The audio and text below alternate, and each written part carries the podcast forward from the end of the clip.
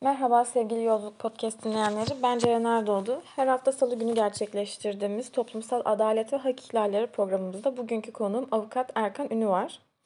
Ee, biliyorsunuz ki bu hafta hem Ankara Gar katliamının davası görülecek hem de Suruç katliamının 7. yıl dönümü. Her iki davanın da avukatlarından biri olan Erkan Ünü var.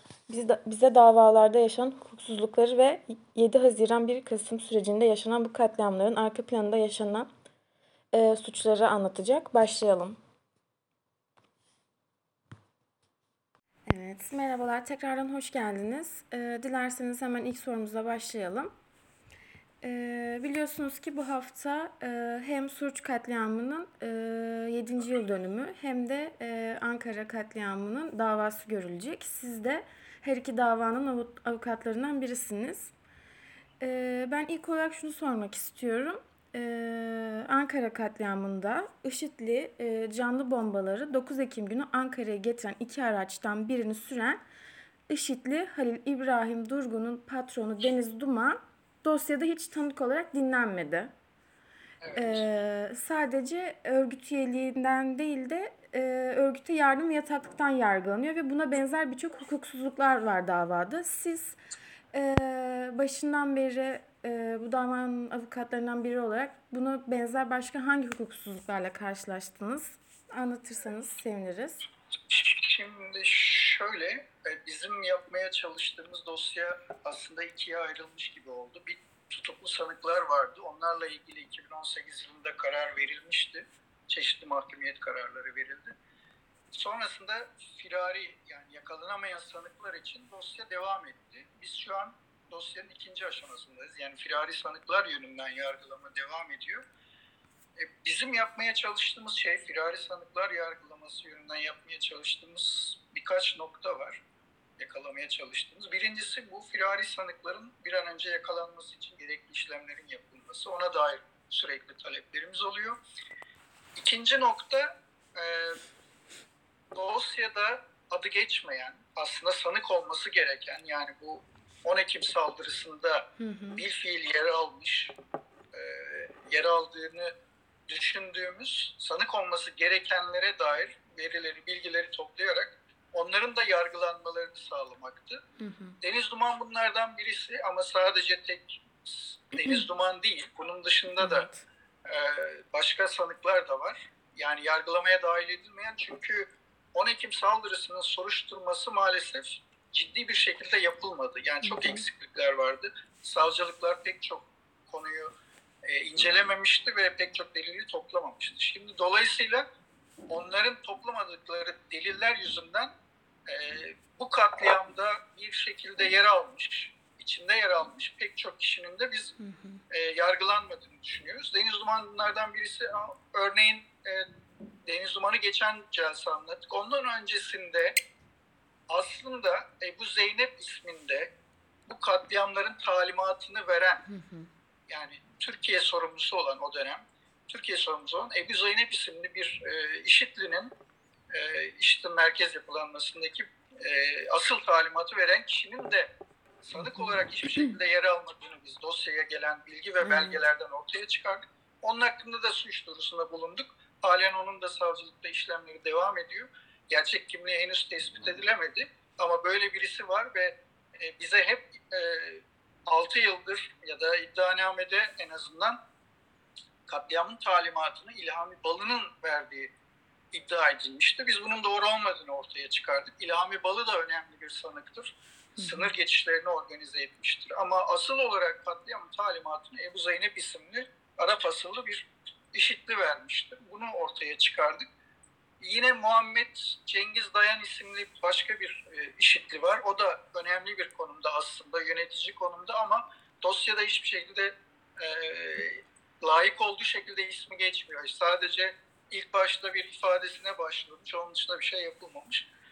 Yani dolayısıyla bunun gibi pek çok işitli var. Daha çalışmalarımız sürüyor. Onun dışında e, yardım edenler bakımından da yaptığımız çalışmalar var.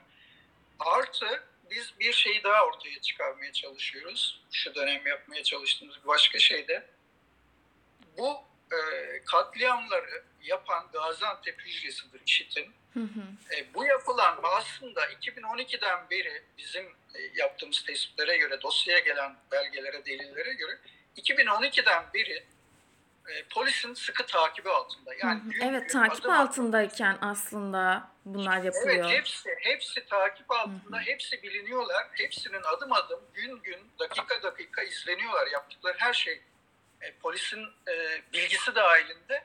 Ama buna rağmen haklarında hiçbir işlem yapılmıyor. Yani Gaziantep'ten gelen dosyalarda o kadar açık, o kadar net ki Hı hı. hatta birkaç tanesi teknik takip altında. Katliam esnasında bile teknik takip altında Hı hı. olanlar var. Yani bu katliam örgütlenirken bile polisin din, izlediği, dinlediği sanıklar var.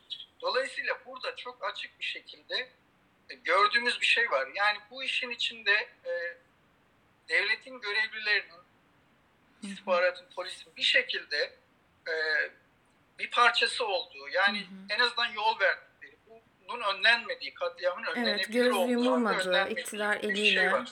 yapılması. E, örneğin Evet. e, bizim dosyanın sanıklarından Yakup Şahin var. E, Ankara'ya canlı bombaları getiren eskort aracını kullanan.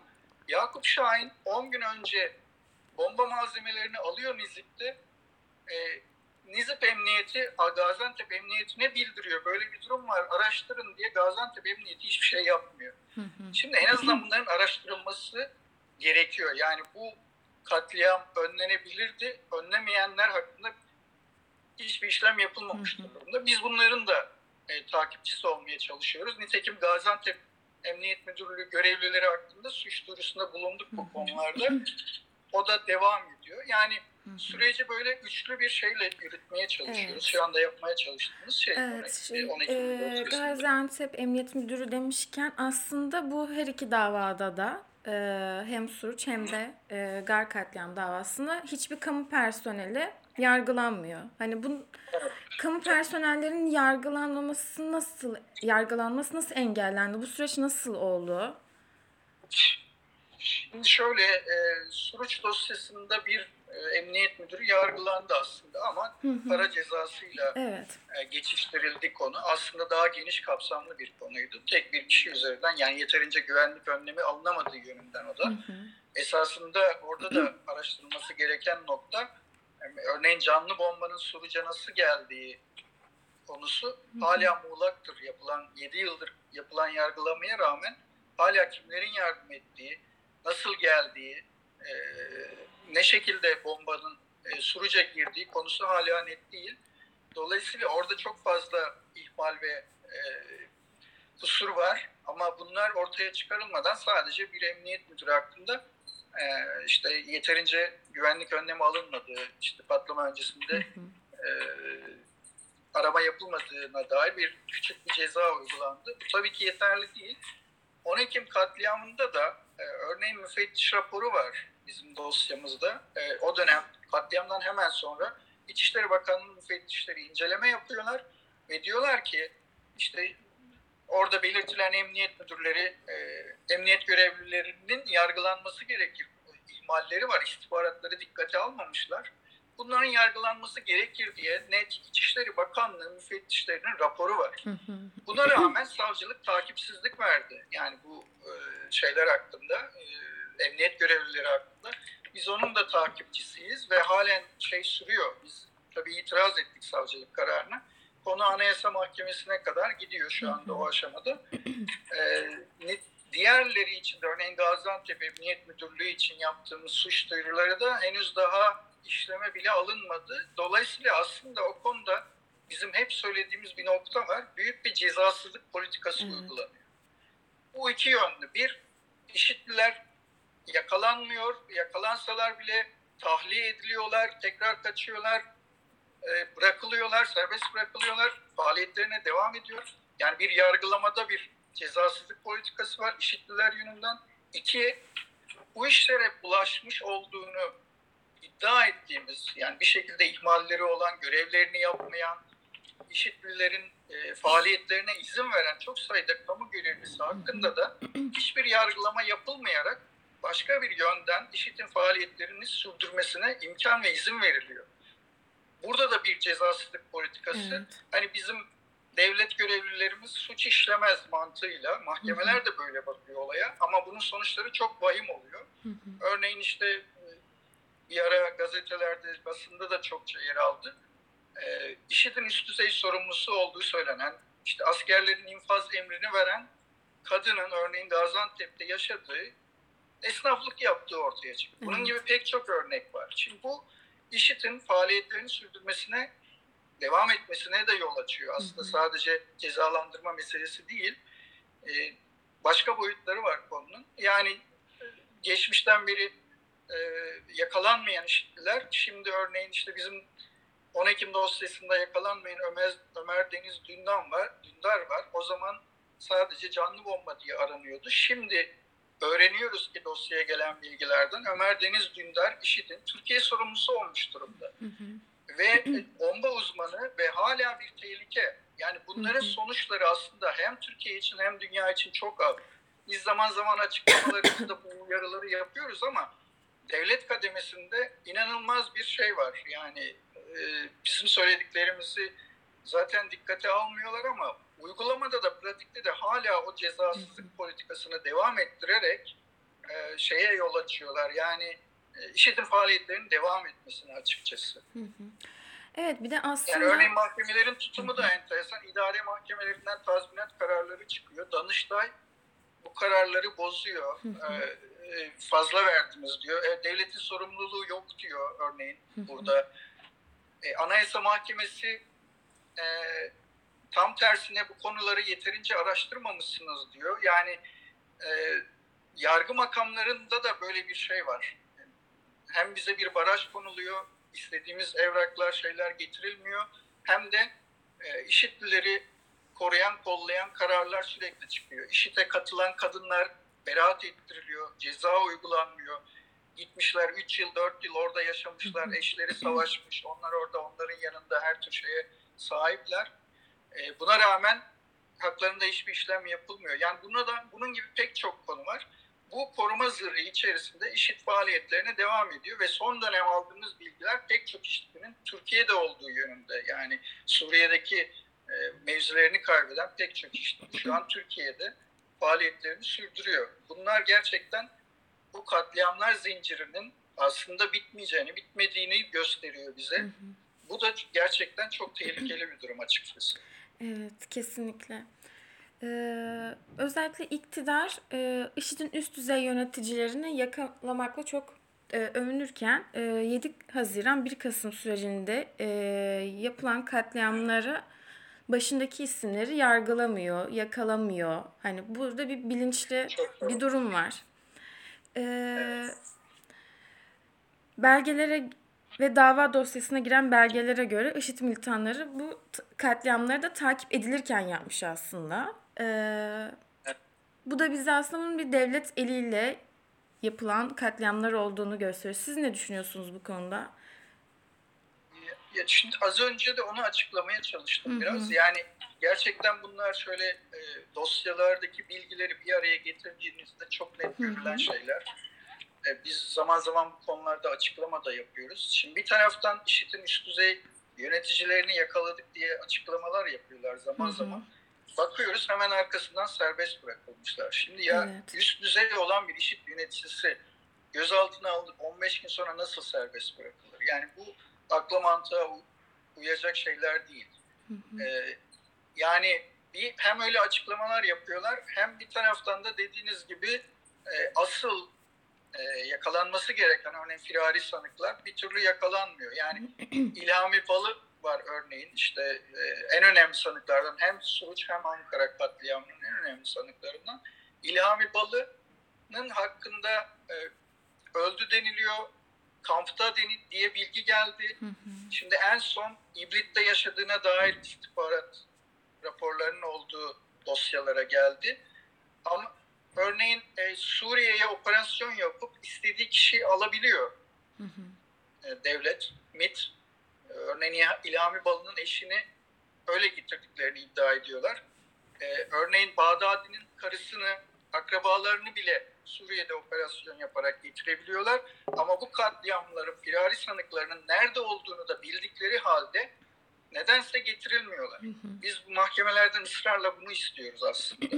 Yani başka e, işitlileri bu şekilde getirip yakalayabiliyorsanız bu firari sanıkların da yerini biliyorsunuz. Neden getirmiyorsunuz? Özel bir şey var burada. Yani katliam faillerinin açıkçası korunduğu görüntüsü ortaya çıkıyor. Neden? İşte anlattığım gibi yani İlhan Bal'ın yeri biliniyor ama yakalanmıyor. Eşi yakalanıyor. Bağdadi'nin eşi bile yakalanıyor. En üst düzeydir Bağdadi.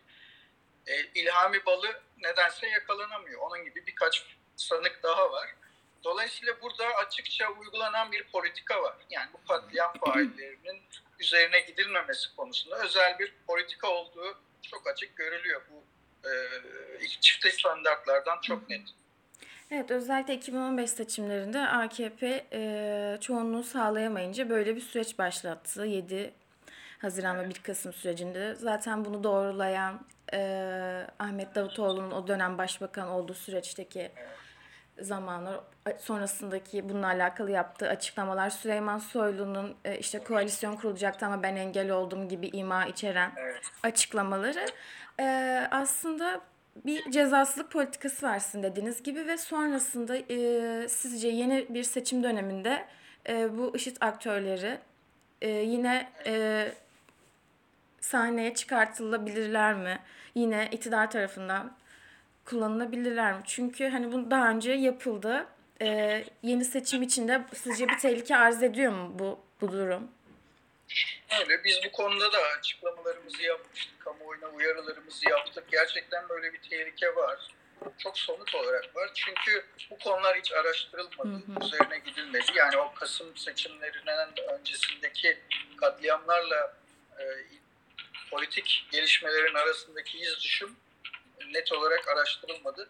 Biz buna dair taleplerimizi de yaptık. Örneğin Suruç dosyasında Davutoğlu'nun tanık olarak dinlenmesi talebi 7 yıldır dile getiriliyor ve sonunda mahkeme e, değerlendirmeye aldı. Bir, bir iki duruşma içerisinde bu konuda bir karar verecek. Tanık olarak dinleme ihtimali de var. Orada e, aynı şekilde mesela en son Ümit Özdağ'ın açıklamaları oldu bu konuda. E, işte Ankara'ya bombaların nasıl geldiğini biliniyor. Davutoğlu da biliyor, Soylu da biliyor gibi bir açıklama yaptı. Bu açıklama şeklinden anlaşılan kendisi de biliyor bu olayların nasıl olduğunu aslında. Biz bunun üzerine e, o konuda da suç duyurusunda bulunduk. Biraz bekledik aslında bir açıklama olacak mı taraflardan diye. Kimse başka üzerine gitmedi konunun. Dolayısıyla biz suç duyurusunda bulunmak zorunda kaldık. Çünkü herkes bir şeyler bildiğini söylüyor, ima ediyor ama açıkça konuşan yok. Bu kabul edilebilir bir şey değil. Yani herkesin bildiğini açıklaması gerekir ve bu suçtur. Kesinlikle. Yani siz katliamlar sürecinde kimlerin bu işin içinde olduğunu biliyorsanız ve siyasi aktör olarak Türkiye'nin geleceğini belirleme noktasındaysanız bu bildiklerinizi açıklamak zorundasınız. Hı hı. Herkes bildiğini ve mahkeme huzurunda gelip anlatmak zorunda. Öyle sağda solda Evet. birbirine aba altında sopa göstererek Evet, siyaset karşılıklı bir siyasi istemek- koz olarak kullanılıyor aslında. şantaj olarak, koz olarak Evet. kullanılacak şeyler değil bunlar. Yani Türkiye'nin geleceği söz konusu. Dolayısıyla bunları herkes bildiğini gelip anlatmak zorunda ve özellikle örneğin Davutoğlu gibi o dönem başbakan olmuş direkt siyasi sorumlu olan kişilerin öncelikle bu konuda açıkça, dürüstçe öz eleştiri verip ondan sonra siyaset yapması gerekir. Yani henüz Davutoğlu çıkıp da ben o dönemki sorumluluğumu kabul ediyorum demiş bile değil siyaseten kendisi sorumludur. En baştadır, başbakandır. Kendi Bakanlar Kurulu döneminde olmuştur bu katliamların hepsi. Ve bu konudaki sorumluluğunu hep başkalarına atmakta. Esas olarak sorumlu kendisi de biliyor. Bütün olanları biliyor. Hı hı. O dönemde yaptığı açıklamalar var. Kılıçdaroğlu'nunla yaptığı görüşme var. Kılıçdaroğlu'nun söylediği sözler var. Diyor ki Davutoğlu ben konuşursam yer yerinden oynar diyor. Kılıçdaroğlu o dönem yaptığı açıklamada diyor ki Davutoğlu ile konuştuk. Bazı şeyleri açıklarsam devlet e, açısından e, doğru olmaz diyor devlet yönetimi. Şimdi bunlar çok vahim şeyler. Yani Kesinlikle. ortada bir şeyler var ama kimse bunları açıklamıyor. Yani bir demokraside, bir hukuk Hı hı. devletinde olabilecek şeyler değil. Ve Biz bunların bir an önce öldü. kavuşmasını talep ediyoruz. Onun İnsanlar öldü, yakınlarını kaybetti insanlar. Evet. Yani evet. E, Adalet ancak böyle e, yaratılabilir. herkes bildiğini anlatacak. Bizim bütün ısrarımız bu konuda bu. Bir an önce açıklığa kavuşması gerekiyor ki bundan sonra bu tür süreçler yaşanmasın. Bu tür e, komplolara, e, provokasyonlara kimse tevessül etmesin. Yani önceki katliamlar ortaya çıkarılmadığı sürece yeni yeni katliamlar zincirinin yaşanmaması için ortada bir sebep yok. Çünkü aktörler hala Hı hı. şeylerine devam ediyor yapmaya. Ee, teşekkür ederim. Hmm, son olarak da e, her iki davada da şu anki süreç nasıl işleniyor? Her iki davada şu anki e, durum nedir? Dava süreci boyunca bir sürü hukuksuzluklar yaşandı ve son e, gelinen noktada e, dava nasıl seyrediyor davalar? Şu anda e, 10 Ekim dosyasında e, Aslında o karara bağlandı ama firari sanık davaları devam ediyor. isminde e, Kasım Güler isminde en son yakalanan işte bir dönem Türkiye sorumluluğu yaptığı iddia edilen Kasım Güler'in tanıklığı söz konusu. O dinlenecek. Son dönem onların açıklamaları oldu. Hı hı. Oradan da örgüt yapısına dair önemli şeyler öğrendik. Onların onun ne anlatacağını bilemiyoruz. E, o, o konu var 10 Ekim dosyasında. Suruç dosyasında da e, şöyle gelişmeler oldu. Yani e, yeterince araştırılmayan noktalar vardı. O konulardaki bazı taleplerimiz kabul edildi ve bunun üzerinden örneğin İlhami Balı'nın firari olduğu dönemde Türkiye'de tedavi gördüğü ortaya Hı hı. çıktı. O konudaki gelişmeleri takip etmeye çalışıyoruz. Ahmet Davutoğlu'nun tanıklığı meselesi var. Yani Suruç dosyasında da aslında bir yönüyle kapatılmaya çalışılıyor. Bir tanık, bir sanık yargılanıp ceza verildi. Diğer iki sanık da zaten firari. Dosya bu şekilde kapatılmaya çalışılıyor ama e, e, biz taleplerimizle bu e, şeyin bitirilmesi için, e, dosyanın bitirilmemesi için yeni yeni taleplerle sürekli e, yeni konuların araştırılması için e, çaba gösteriyoruz.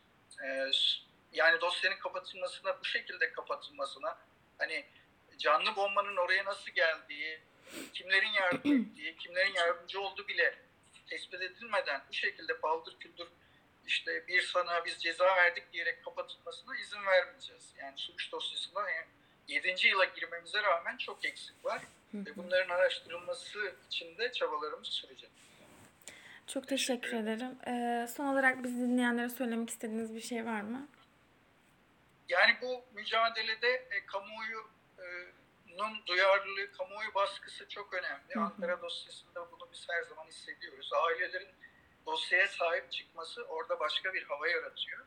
E, gelişmeleri de önemli oranda etkiliyor açıkçası. Bizim taleplerimize sahip çıkıyorlar. E, Suruç dosyasında da e, ne yazık ki kamuoyu ilgisi yeterince olamadı. Yani mahkeme de çok kötüydü orada e, esasen. Ama bu dönemden sonra yine Suruç dosyasının da kapatılmasına izin vermeyecek şekilde bir kamuoyu Hı hı. yaratılması, kamuoyunun takibi bu anlamda çok önemli. Ee, özel olarak önem verilmesi gerekiyor ve sürekli gündemde tutulması gerekiyor. bu anlamda biz tüm e, yani basın yayın organlarının, medyanın bu konuya ilgisinin devam etmesini bekliyoruz. Çok teşekkür ederiz Erkan Bey. Biz de bu mücadelede her zaman e, sizlerin yanındayız. E, ben katıldığınız için de çok teşekkür ederim vakit ayırdığınız için. İyi yayınlar diliyorum. Hoşçakalın.